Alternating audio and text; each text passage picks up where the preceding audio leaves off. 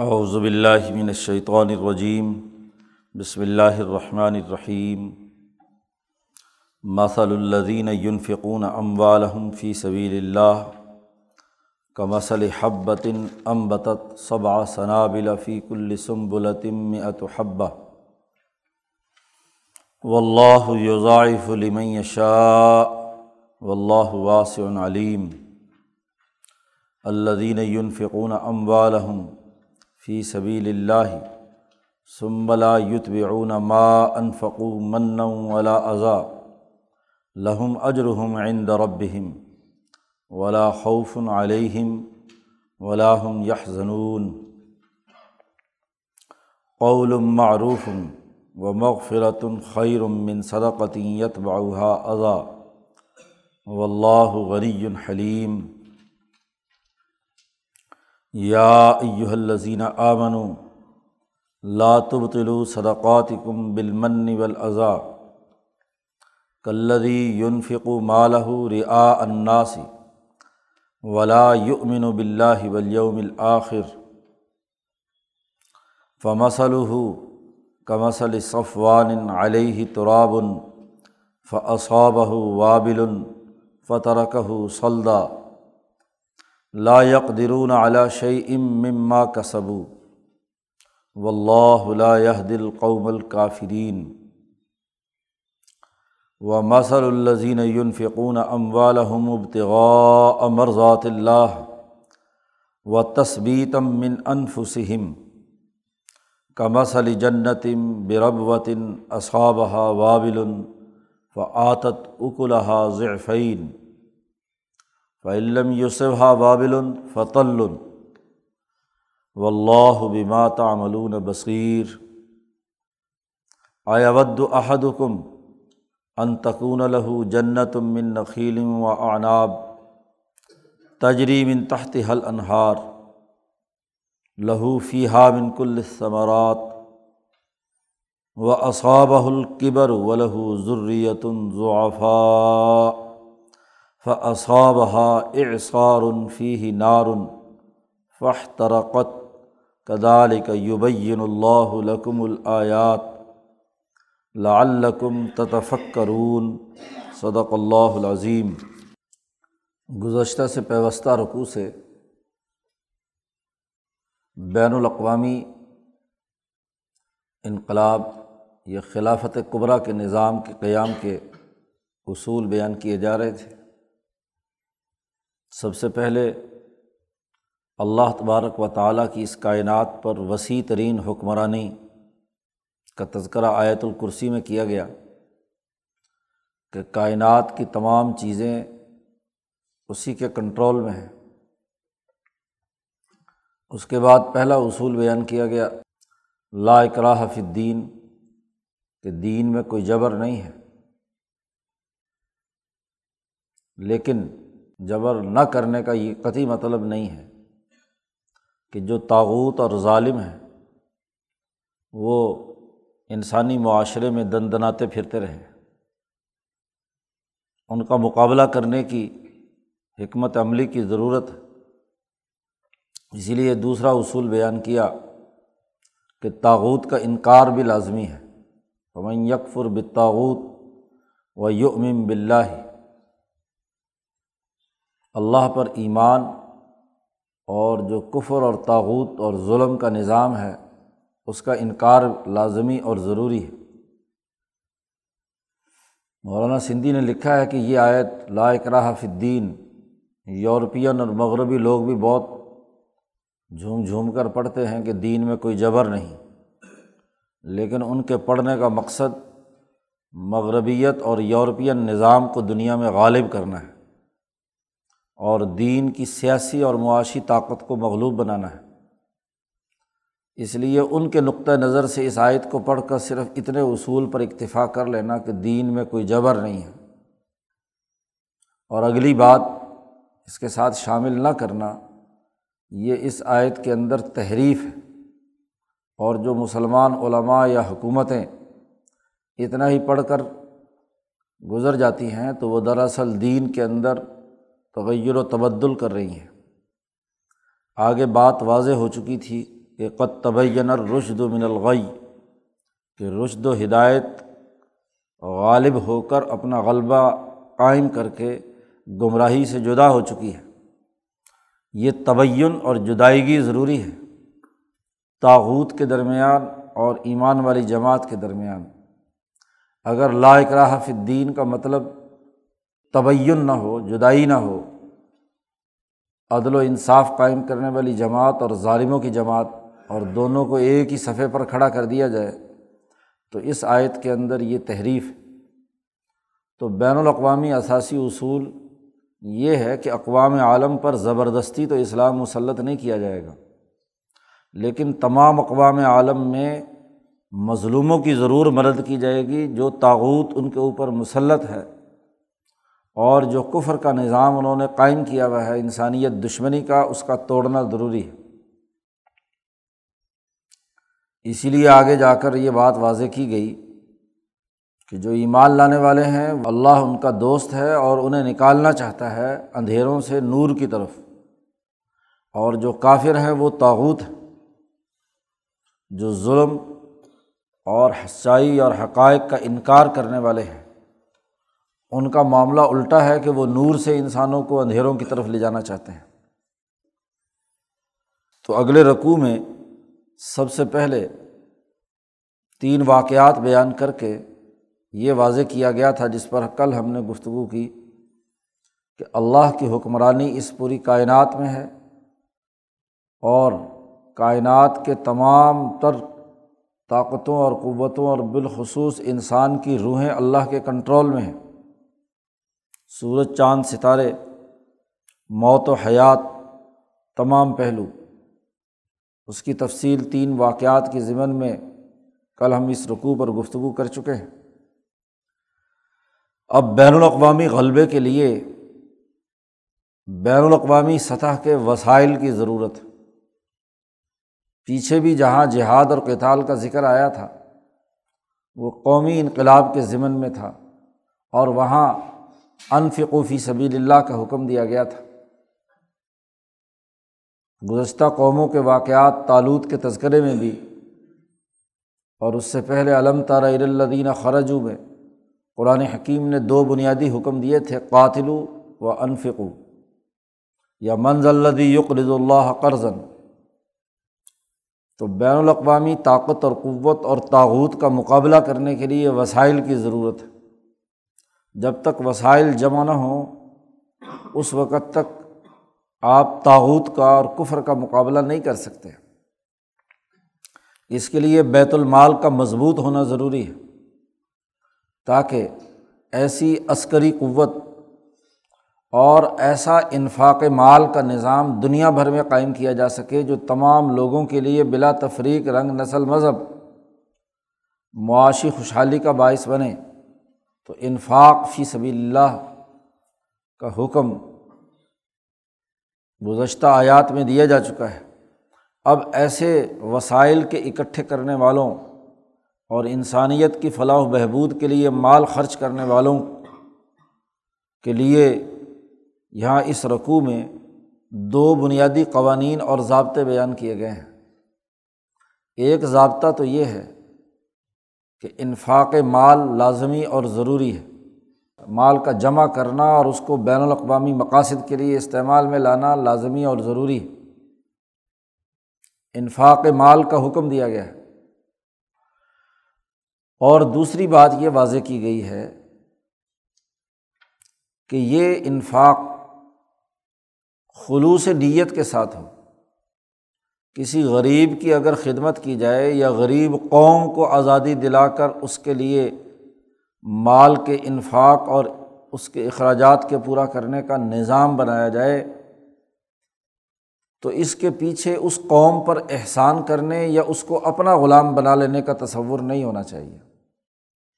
اس کو اذیت اور تکلیف نہیں دینی چاہیے کہ ہم نے تمہیں چونکہ آزادی دلائی ہے، اب تم اگر فلاں طاغوت کے چنگل سے، فرعون نمرود کے چنگل سے نکل گئے ہو تو اب ہمارے لیے بیگار کیا کرو۔ اس انفاق مال کے لیے ضروری ہے کہ ابتغاء مرضات اللہ، اللہ کی رضا کی نیت تمہاری ہونی چاہیے، اور جس نے مال خرچ کیا یا کسی قوم کو مال خرچ کر کے آزادی دلائی اور پھر اس کے بعد اس کو اذیت اور تکلیف دیتا ہے تو یہ بہت بڑا جرم ہے، نفاق کی حالت ہے۔ اس کا مطلب یہ ہے کہ پہلے وہ قوم کسی اور کی غلام تھی، اب آپ نے آ کر اسے اپنا غلام بنا لیا۔ وہ فرد پہلے کسی دوسرے کے لیے بیگار دیتا تھا، اب آپ نے اس کی بیگاری سے نکال کر خود قبضہ کر لیا۔ اس سے کیا فرق پڑا؟ اس غریب کی غربت میں یا اس قوم کی کمزوری میں تو کسی قسم کا کوئی فرق نہیں پڑا۔ وہ پہلے اگر کسی کافر اور طاغوت کی غلام تھی، اب تمہاری غلام بن گئی۔ تو یاد رکھو، یہ جو اس پورے رکوع کا خلاصہ ہے وہ یہی دو امور ہیں، ایک تو انفاق مال کی ترغیب دی گئی ہے اور اس کو بہت سی مثالوں سے واضح کیا گیا، اور دوسرا یہ کہ یہ انفاق مال یا انسان میں مال کا منصفانہ استعمال کرنے کا نظام بنانا، یہ کسی دنیاوی غرض یا ان کو اذیت اور تکلیف دینے یا احسان جتلانے کی بنیاد پر نہیں ہونا چاہیے۔ بین الاقوامی انقلاب اس کے بغیر نہیں ہوگا، چونکہ قوموں میں اختلافات ہوتے ہیں، تو جب ایک قوم دوسری قوم پر کوئی احسان کرتی ہے تو اس کو اپنا سے کمتر اور نیچا سمجھتی ہے، غلام سمجھتی ہے، تو یہ حیثیت نہیں ہونی چاہیے۔ قرآن حکیم نے یہاں آغاز کیا ہے، مثل الذین ينفقون اموالهم فی سبیل اللہ، وہ لوگ جو اپنے مال اللہ کے راستے میں خرچ کرتے ہیں، دین کے غلبے کے لیے، طاغوت کے خاتمے کے لیے، دنیا بھر میں صحیح اور بہتر نظام بنانے کے لیے جو لوگ مال خرچ کرتے ہیں، ان کی مثال ایسے ہی ہے۔ کمثل حبۃ، جیسا کہ ایک دانہ، انبتت سبع سنابل فی کل سنبلۃ مئۃ حبہ، آپ نے ایک دانہ زمین میں بویا تو اس سے ایک پودا نکلتا ہے، اور اس پودے پر 7 بالیاں نکلتی ہیں۔ گندم کی عام طور پر 7 بالیاں ہوتی ہیں، جو اچھی گندم ہے، بیج اچھا ہو یا اس کی دیکھ ریکھ اچھی ہو چکی ہو تو 7 سے زیادہ بھی ہو سکتی ہیں، اور اگر کم دیکھ ریکھ ہوئی تو 7 سے کم، لیکن بہرحال اوسطاً 7 بالیاں ہر ایک گندم کی ٹہنی پر ہوتی ہیں، ایک دانے پر، اور ہر بال جو ہے اس کی، اس کے اندر 100 دانے ہوتے ہیں تقریباً۔ اچھی گندم ہو تو 100 سے زیادہ دانے ہیں، اور جو کچھ کمزور ہو تو 100 سے کم، لیکن جو صحیح اور درمیانے درجے کی گندم ہے کم از کم ہر بالی کے اندر 100 دانہ ہوتا ہے۔ تو فی کل سنبلۃ مئۃ حبہ، یعنی ایک دانے سے 700 دانے بن جاتے ہیں تقریباً۔ تو جب مسلمان اللہ کے راستے میں انسانیت کو آزاد کرانے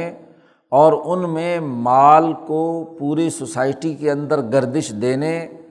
معاشی نظام کو درست بنانے کی جدوجہد اور کوشش کرتا ہے، تو دراصل اس کی مثال ایسے ہی ہے کہ جیسے اس کاشتکار نے ایک دانہ گندم کا بویا اور اس سے 700 دانے حاصل کیے۔ تو اس کا یہ عمل جو اللہ کی رضا اور انسانیت کی خدمت کی نیت سے اس نے کیا ہے، اس پر اس کے لیے گویا کہ 700 گنا زیادہ اس کو فائدہ اور نفع ہے۔ اور پھر اللہ پاک فرماتے ہیں، واللہ یضاعف لمن یشاء، اللہ چاہے جس کے لیے تو اس کے لیے دگنا تگنا چوگنا کر دیتا ہے۔ یعنی کسی پودے پر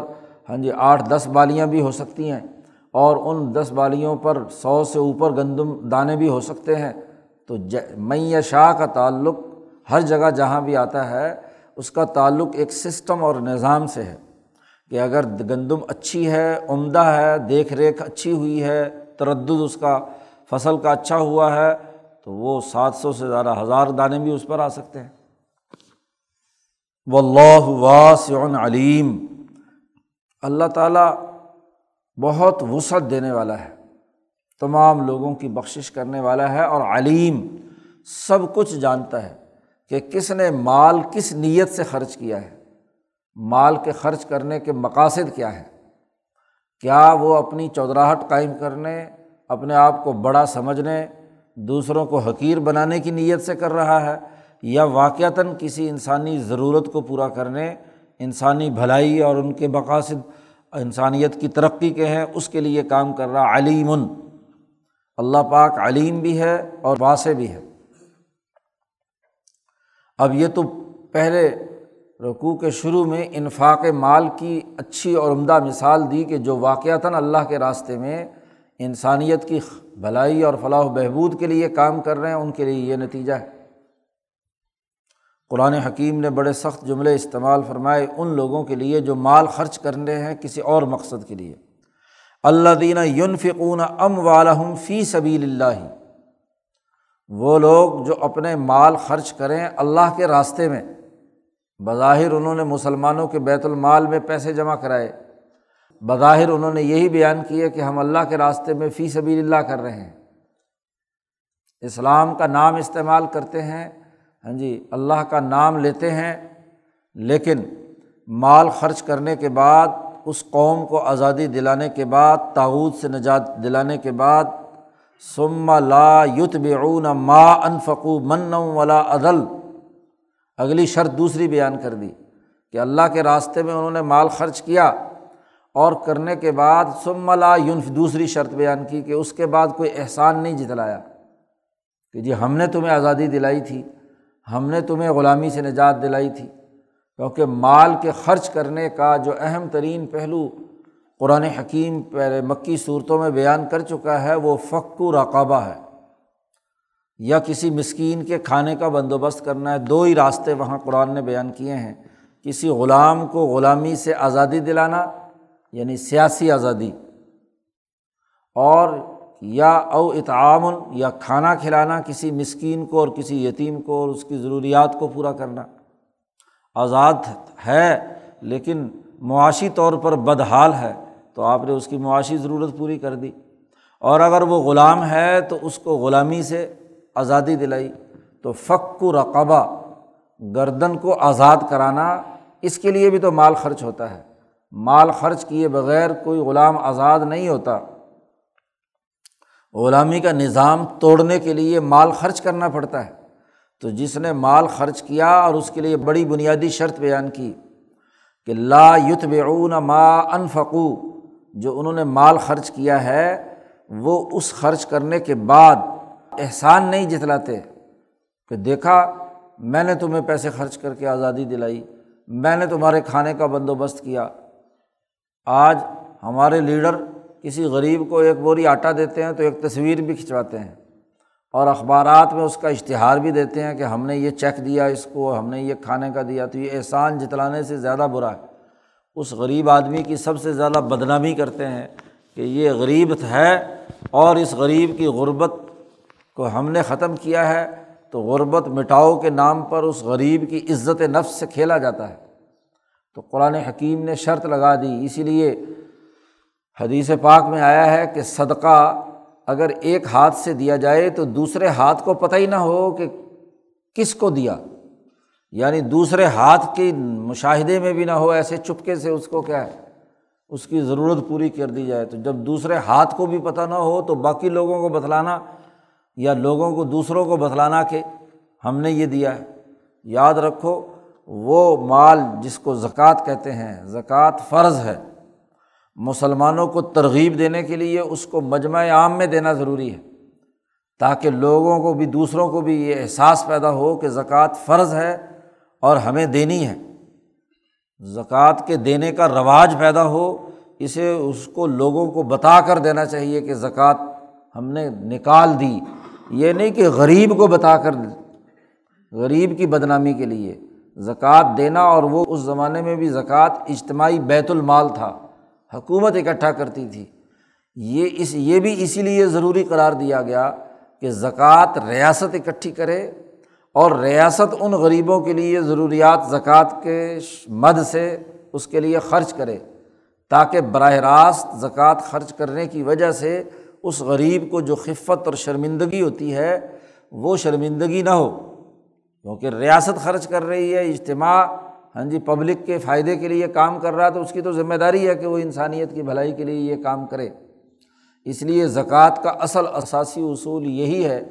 کہ اموال ظاہرہ کی زکوٰۃ حکومت کے پاس جائے گی، حکومت اور ریاست کے پاس جائے گی اور ریاست اس کا نظم و نسق اور انتظام کرے گی تاکہ لوگوں کی عزت نفس پامال نہ ہو۔ تو قرآن حکیم نے بتلایا کہ وہ لوگ جو مال خرچ کریں اور مال خرچ کرنے کے بعد کسی پر احسان نہ جتلائیں، ایک پہلو تو یہ ہوتا ہے، اور دوسرا یہ ہوتا ہے کہ ولا اذن، اور کسی کو تکلیف بھی نہ پہنچائیں۔ احسان مجمع کے اندر کہ جی یہ چادر میں نے اس کو دی تھی، یہ لباس میں نے اس کو دیا تھا، یہ میں نے اس کو گھر بنوا کر دیا، تو یہ تو احسان ہو گیا۔ اور اس کے بعد پھر جب احسان جتلانے کے بعد اس کو یہ کہنا کہ اب تمہیں چونکہ میں نے دیا تھا لہذا تم میری ونگار بھرو، میرا فلانا کام کرو۔ جی عام طور پر جو گھروں میں کام کاج کرنے والیاں ہوتی ہیں انہیں کو زکوٰۃ کے نام پر دے کر ان سے ڈبل کام لے لیتے ہیں، تو زکوٰۃ کا بھی بدلہ لے لیا، پیسے دیے، صدقہ دیا، اس صدقے سے بھی کیا ڈبل فائدہ اٹھا لیا، تو یہ بہت بڑی غلط بات ہے۔ جنہوں نے مال خرچ کیا اللہ کے راستے میں اور پھر اگلی شرط یہ لگائی کہ وہ اس خرچ کرنے کے بعد نہ احسان جتلائیں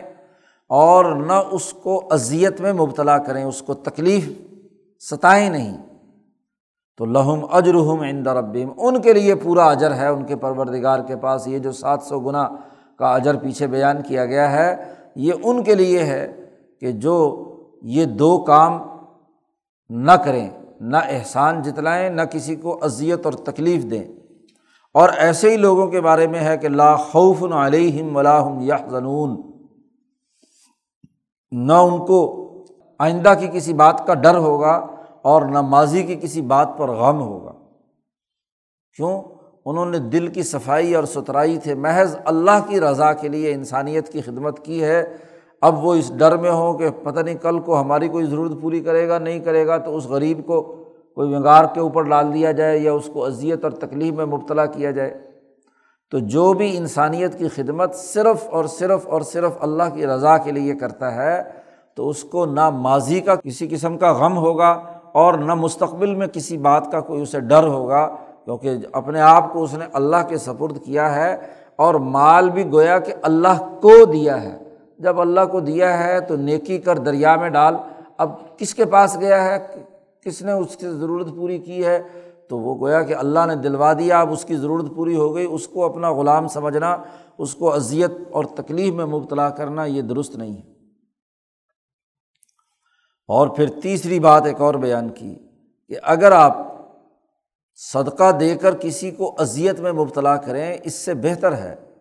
کہ اگر وہ سوال کرنے والا آپ سے کچھ سوال کر رہا ہے تو مناسب انداز میں اس سے معذرت کر لیں، قول معروف، نرم انداز میں اس کو جواب دے دو کہ بھائی میرے پاس پیسے نہیں ہیں یا میں دینا نہیں چاہتا، بس، بجائے یہ کہ دے کر اس کو اذیت میں مبتلا کرو، تکلیف میں مبتلا کرو۔ قول معروف، نرمی سے جواب دینا۔ حضرت شیخ الہند نے ترجمہ کیا کہ اس کو معروف طریقے سے اس سے معذرت کر لینا، ومغفرۃ،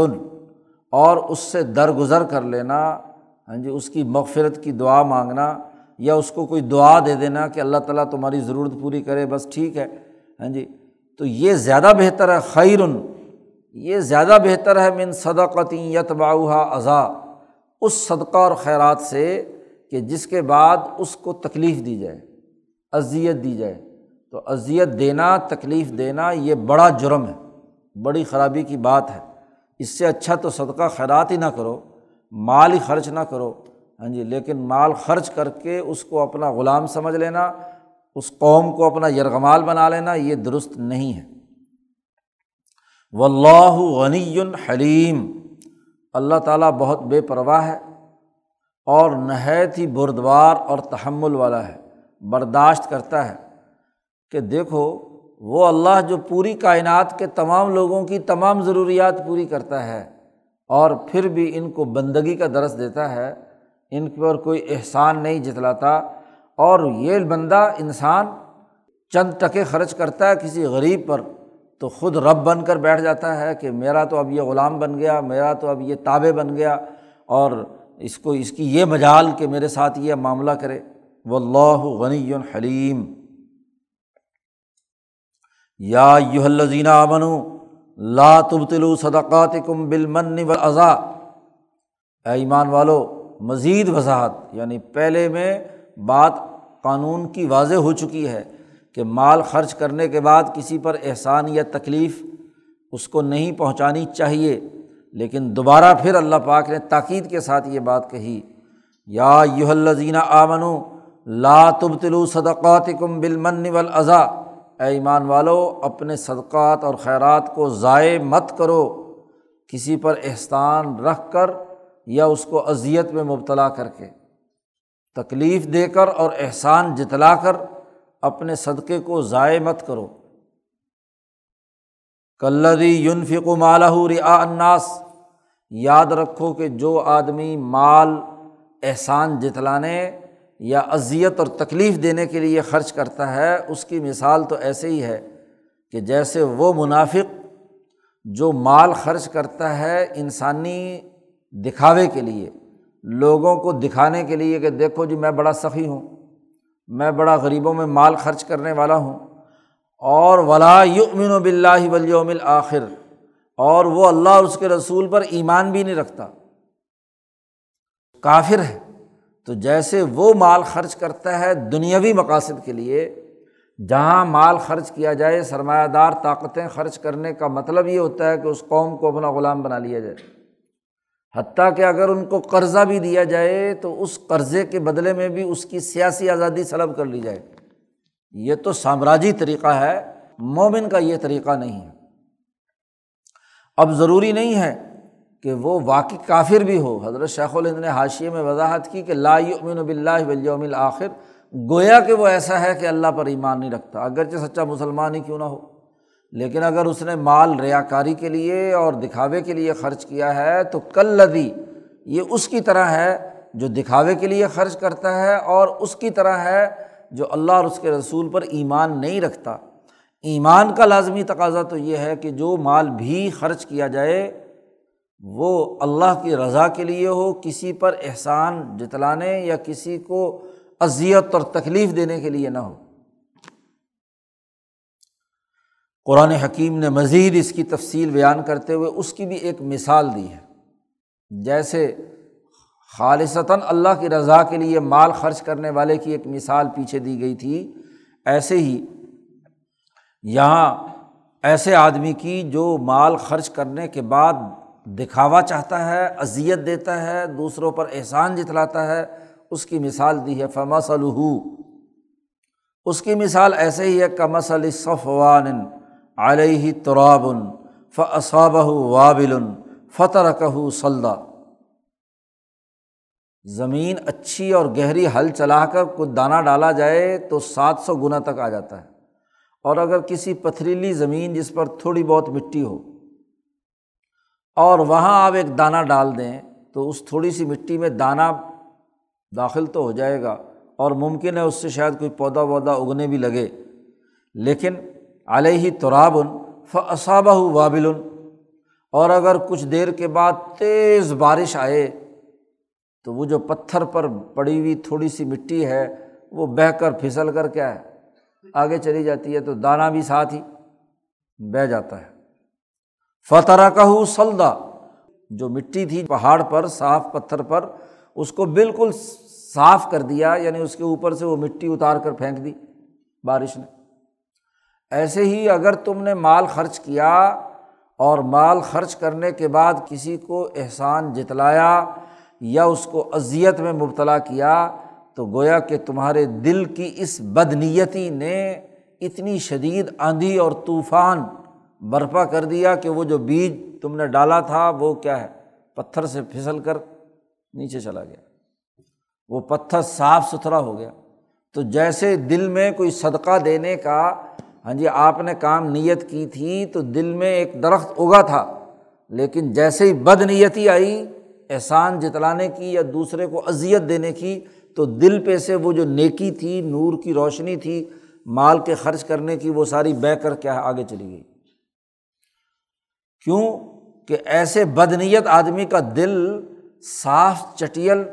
ہاں جی پتھر کی طرح ہے۔ پیچھے سورۃ بقرہ کے پہلے پارے میں قرآن حکیم نے مثال دی تھی کہ پتھر کی 3 قسمیں ہیں، تو جن کا پتھر دل سخت دل ہے، قساوت قلبی ہے، اور صاف چکنا پتھر ہے، کوئی چیز اس کے اندر ایمان کے اندر نہیں جا رہی، تو وہ اگر کوئی صدقہ خیرات کرنے کے لیے کوئی کام بھی کرے گا تو وہ ایسے ہی ہے جیسے پھسل کر کیا ہے، جیسے ہی بدنیتی ظاہر ہوئی، کسی کو تکلیف اور اذیت پہنچائی اس انسان کو جس پر مال خرچ کیا ہے، تو وہ نیکی جو ایک دانے کی شکل میں کی تھی وہ پھسل کر چلی گئی، تو اس سے کیا 700 دانے اگیں گے؟ وہ تو اصل دانہ ہی اڑ گیا، وہی بہہ کر آگے چلا گیا، تو اس سے اگنے کا عمل کیا ہوگا؟ بڑی خوبصورت مثالوں سے قرآن حکیم اپنی بات سمجھاتا ہے۔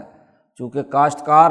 مدینے میں یہ آیات نازل ہوئی ہیں، تو مدینے میں کاشتکاری لوگ کرتے تھے، اور قریشیوں کو بھی کاشتکاری کا پتہ چل گیا تھا، اور مدینے کی زمین پتھریلی بھی تھی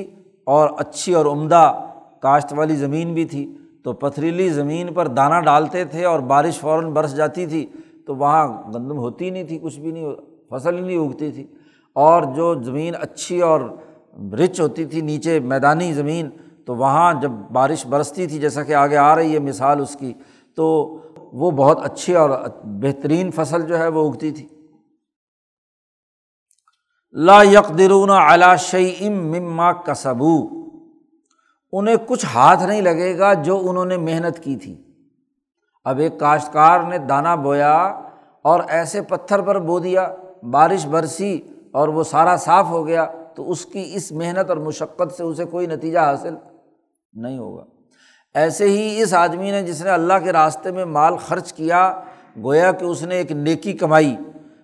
لیکن اس مال خرچ کرنے کے بعد اس جس پر خرچ کیا ہے اس کے اوپر احسان جتلا رہا ہے، اس کو اذیت میں مبتلا کر رہا ہے، اس کو حقیر سمجھتا ہے، اپنا غلام سمجھ کر اس سے نگار لینا چاہتا ہے، تو اب ایسے آدمی نے گویا کہ اپنی نیکی کوئی نہیں کمائی، نیکی اس کے ہاتھ سے نکل گئی۔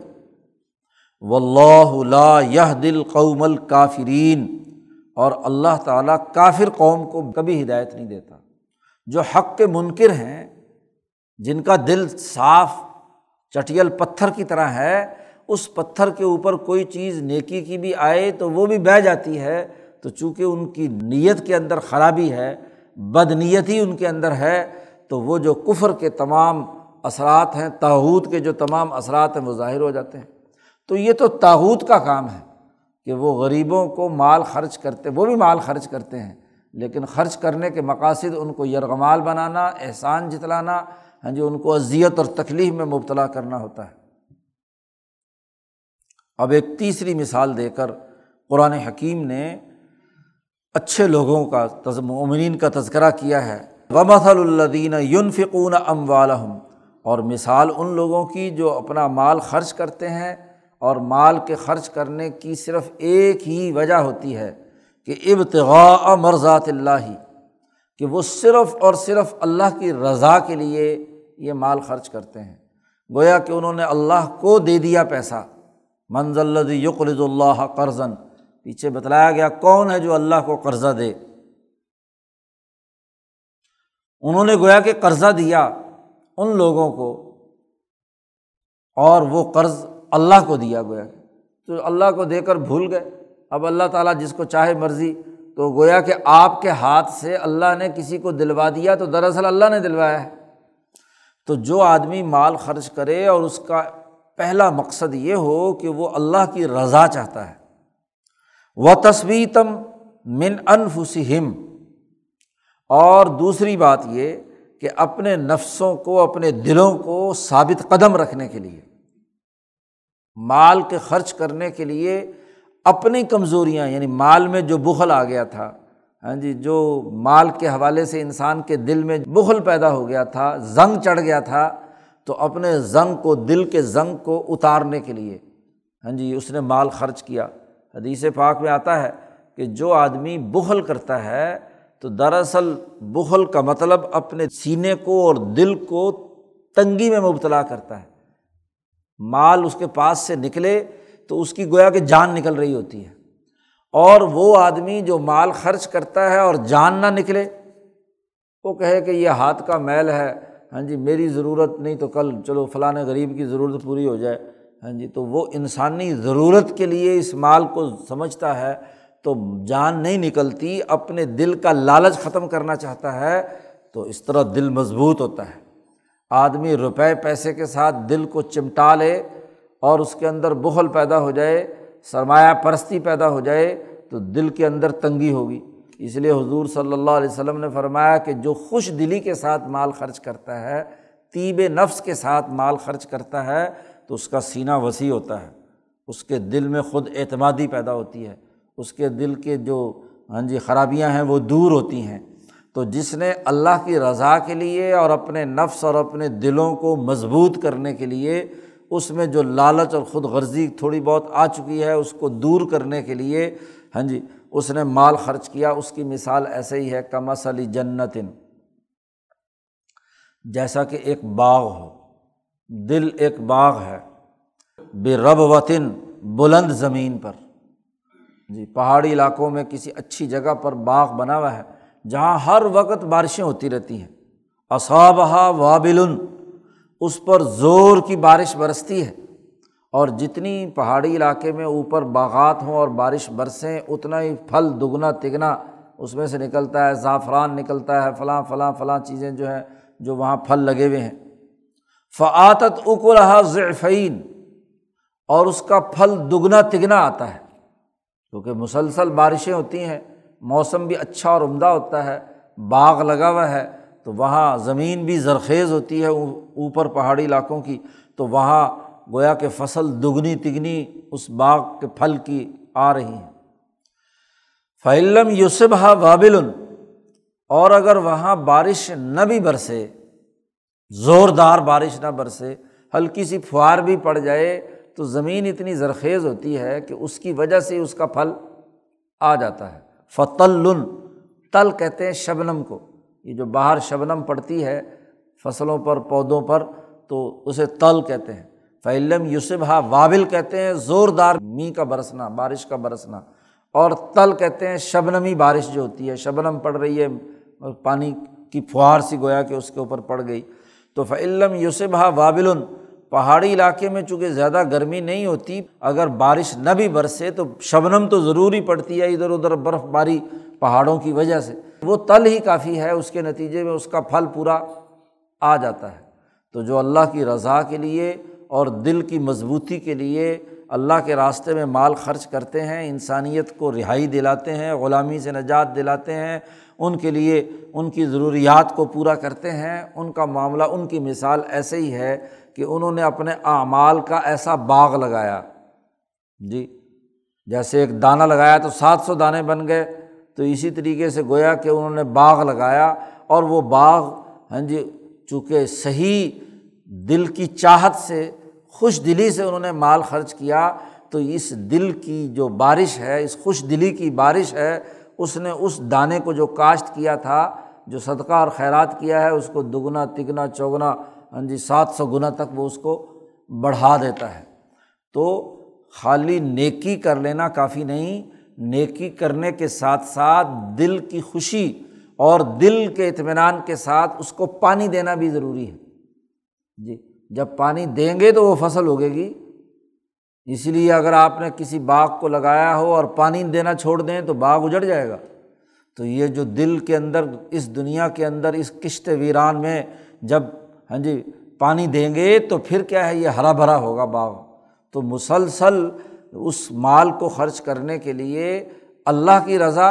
اللہ سے اپنا اجر مانگنا، اللہ سے تعلق رکھنا، اور اس کے ساتھ ساتھ اپنے دل کو مضبوط بنانے کا کام کرنے کے لیے جب اس کو صحیح نیت کے ساتھ خرچ کریں گے تو یہ دگنا تگنا کئی گنا زیادہ فائدہ دے گا۔ واللہ بما تعملون بصیر، اللہ تعالیٰ تمہارے تمام کاموں کو خوب دیکھ رہا ہے کہ تم نے یہ جو نیکی کی ہے واقعتاً خلوص دل کے ساتھ ابتغاء مرضات اللہ ہے، یا اس کے اندر کوئی نفس کا عمل داخل ہے۔ تو نفس کے عمل سے بچنا، نفس کا دھواں چیزوں کو تباہ و برباد کر دیتا ہے۔ جیسے کسی چولہے کے نیچے آگ جل رہی ہو اور آگ بالکل صاف شفاف ہو تو کھانا اچھا بنے گا، لیکن اگر دھواں ہی دھواں ساتھ ہو تو وہ کھانا پک تو جائے گا لیکن اس میں دھواں شامل ہوگا، تو جس کھانے کو دھواں لگ جائے تو اس کا ذائقہ کوئی اچھا تو نہیں ہوتا۔ تو اسی لیے حضرت شاہ عبد القادر صاحب رائے پوری فرماتے ہیں کہ اکثریت کا معاملہ یہ ہے کہ ان کے نفس کا دھواں کہیں نہ کہیں سے کسی نیکی کے کام کے اندر داخل ہو جاتا ہے۔ تو اصل میں نفس کی مخالفت کرنا اور نفسانی خواہشات اور انسانوں کو حقیر سمجھنے اور بد اخلاقی کا مظاہرہ کرنے کی تمام خرابیوں سے بچے رہنا یہ بہت بڑی بات ہے۔ صوفیہ اکرام اسی کے لیے محنت کرتے ہیں۔ قرآن حکیم نے ایک اور مثال دے کر بڑی اہم بات بیان کی کہ کسی آدمی نے جوانی میں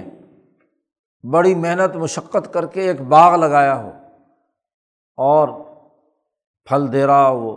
اب ادھر سے ہاں جی عمر ڈھل رہی ہے، باغ تو موجود ہے، بچے ابھی چھوٹے چھوٹے ہیں، وہ خود باغ سنبھالنے کی اہلیت نہیں رکھتے، اتنے میں اس باغ کے اوپر کوئی طوفان بگولا آئے اور پورے باغ کو جلا کر راکھ کر دے تو تم پر کیا گزرے گی؟ کیونکہ اب خود کام نہیں کر سکتے، نیا باغ نہیں لگا سکتے۔ جی مدینہ میں آیات نازل ہوئی ہیں، کاشتکاری اور زراعت سے متعلق مثالیں قرآن حکیم یہاں بیان کر رہا ہے کہ ایسا باغ جو اجڑ جائے اور بچے ابھی بڑے نہیں ہوئے کہ وہ کوئی نیا باغ لگا سکیں۔ باغ لگانا کوئی آسان کام نہیں ہے، باغ لگانے کے لیے دادا لگاتا ہے اور پوتے کھاتے ہیں، نسلیں بعد والی آنے والی کھاتے ہیں، تو اتنی جلدی تو باغ تیار نہیں ہوتا۔ کھجور کا درخت بھی ہاں جی سالوں لیتا ہے، جب جا کر اس کے اوپر 5 سال کم از کم کھجور کا درخت لیتا ہے، اور کھجور وہاں ہوتی تھی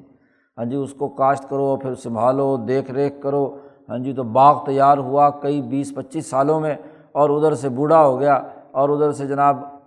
آگ کا بگولا آیا، طوفان آیا اور اس نے پورا باغ اجاڑ کر رکھ دیا، تو اب بتلاؤ کہ کیا حال ہوگا تمہارا۔ قرآن حکیم کہتا ہے اَیَوَدُّ أَحَدُكُمْ، کیا تم میں سے کوئی آدمی یہ بات پسند کرے گا کہ أَن تَكُونَ لَهُ جَنَّةٌ مِّن نَخِيلٍ وَأَعْنَابٍ، کہ اس کا ایک ایسا باغ ہو جس میں بڑی کھجوریں اور انگور لگے ہوئے ہوں، تَجْرِي مِن تَحْتِهَا الْأَنْہار، اور وہاں ایک نہر بھی جاری ہو جو ان تمام جتنے بھی فصل پودے ہیں ان کو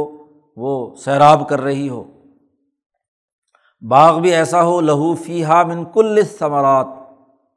اس کے لیے اس باغ میں ہر طرح کے پھل اور میوہ جات، کھجور مکمل پھل دے رہی ہو،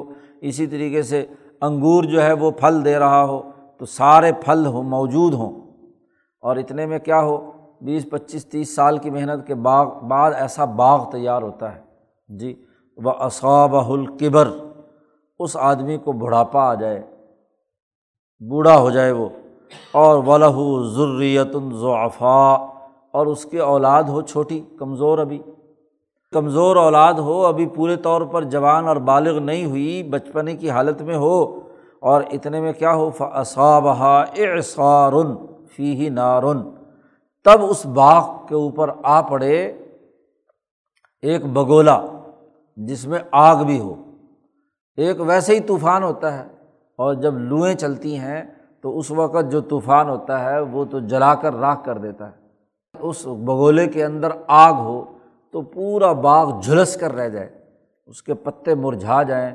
جیسے کسی نے جلا دیا ہو، تو ایسی حالت اگر تمہارے باغ میں ہو، فاحترقت، اور وہ باغ جل جائے، تو کیا اس بات کو کوئی تم میں سے پسند کرتا ہے؟ اگر ایک آدمی نے نیکی کی، باغات لگائے، ہاں جی صدقہ اور خیرات کیا، اور بہت سارے صدقہ اور خیرات کرنے کے بعد آخر عمر آئے، اور وہاں آ کر آدمی جس پر صدقہ خیرات کیا ہو، جس پر مال خرچ کیا ہو، وہاں احسان جتلائے، وہاں اس کو اذیت اور تکلیف دے۔ کسی قوم کو آزادی دلانے میں بڑا ٹائم لگتا ہے، اگر 10-12 سال انقلابی جد و جہد کے بعد اس قوم کو آزادی دلائے اور باغ تیار ہو گیا، اب اس کے بعد پھر ان کو اذیت میں دے کہ اب تم سب کے سب میری خدمت کیا کرو، میں تمہارا آقا ہوں، میں تمہارا ہاں جی رب ہوں، تو بجائے ان انسانوں کو آزادی کے ساتھ زندگی بسر کرنے کی، ان کو غلام سمجھ کر ان کی اذیت اور تکلیف کا باعث بنتا رہے، تو گویا کہ اس نے اپنا باغ جلا لیا، اس نے جتنی بھی محنت کی تھی وہ سب کی سب کیا ہے، ضائع ہو گئی۔ فاحترقت، تو کیا تم میں سے کوئی پسند کرے گا؟ تو ظاہر ہے کہ ایسا کون پسند کرے گا کہ بڑھاپے کی حالت میں اس کا بنا بنایا باغ جو ہے وہ اجڑ جائے اور بچے سنبھالنے کے قابل بھی نہ ہوئے ہوں، تو اس کو کون پسند کرے گا؟ اللہ نے مثال دے کر کہا کہ دیکھو، اگر تم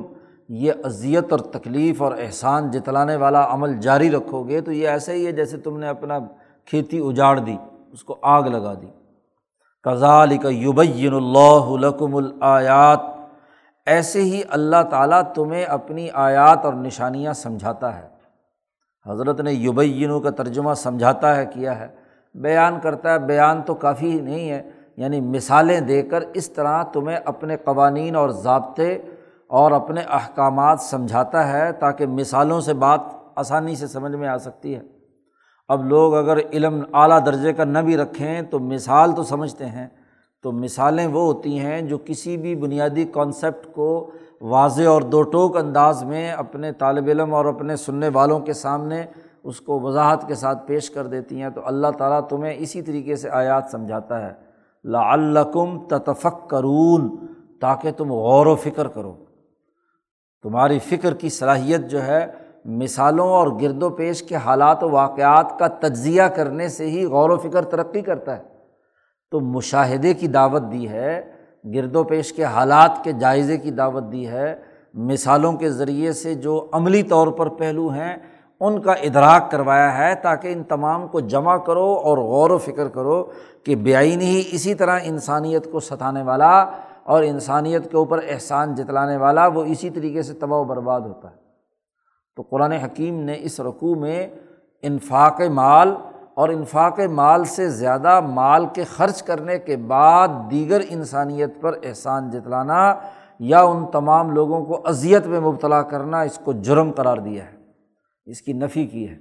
اور چونکہ بین الاقوامی نظام کے تناظر میں بھی یہ بات ہو رہی ہے، تو جب قومیں دوسری قوموں کی آزادی اور حریت کے لیے یا ان کی بھلائی کے لیے کام کرتی ہیں تو ضرور کہیں نہ کہیں کسی نہ کسی مرحلے پر اپنی بالادستی جتلانے کا کام ضرور کرتی ہیں، اذیت اور تکلیف کا باعث بنتی ہیں، ان کی آزادی سلب کرنا چاہتی ہیں کہ میں نے تمہیں آزاد کرایا تھا، میں نے تمہارے لیے یہ کام کیا تھا، لہٰذا اب میں نے تمہیں قرضہ دیا ہے، اس لیے اب ان وسائل کا نتیجہ یہ ہے کہ تمہیں میری فلانا مقدار بھی پوری کرنی ہے، فلانا کام بھی کرنا ہے، یہ جو اتنا قرضہ تمہیں دیا تھا، تمہیں بنایا تھا، تمہارے سارے کام کیے تھے، تمہیں برطانیہ سے آزادی دلوائی تھی، اب میرا کام کرنا ہے کہ افغانستان میں جا کر لڑو، میرا کام کرنا ہے کہ شام میں اپنے فوجی بھیجو، یمن میں بھیجو، فلاں جگہ بھیجو، فلاں جگہ بھیجو، تو یہ ساری مقدار میری پوری کرو، تو پھر تم مزید قرضہ لے لو۔ تو یہ تو سامراجی طریقۂ کار ہے، اس کی مذمت کی گئی ہے کہ ایسا بین الاقوامی نظام جو کوئی قوم کسی دوسری قوم کے اوپر کو اذیت اور تکلیف میں مبتلا کرے وہ جرم ہے۔ وہ نظام جو انسانوں کے فائدے کے لیے ہو تو وہ ہے اصل، اس کے لیے مال خرچ کیا ہے تو وہ درست ہے۔ اللہ تعالیٰ قرآن حکیم کو سمجھنے اور عمل کرنے کی توفیق عطا فرمائے۔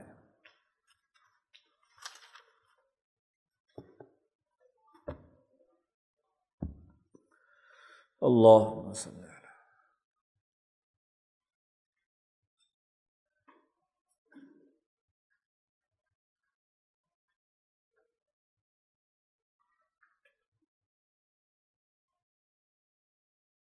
وسلم۔ اجمعین۔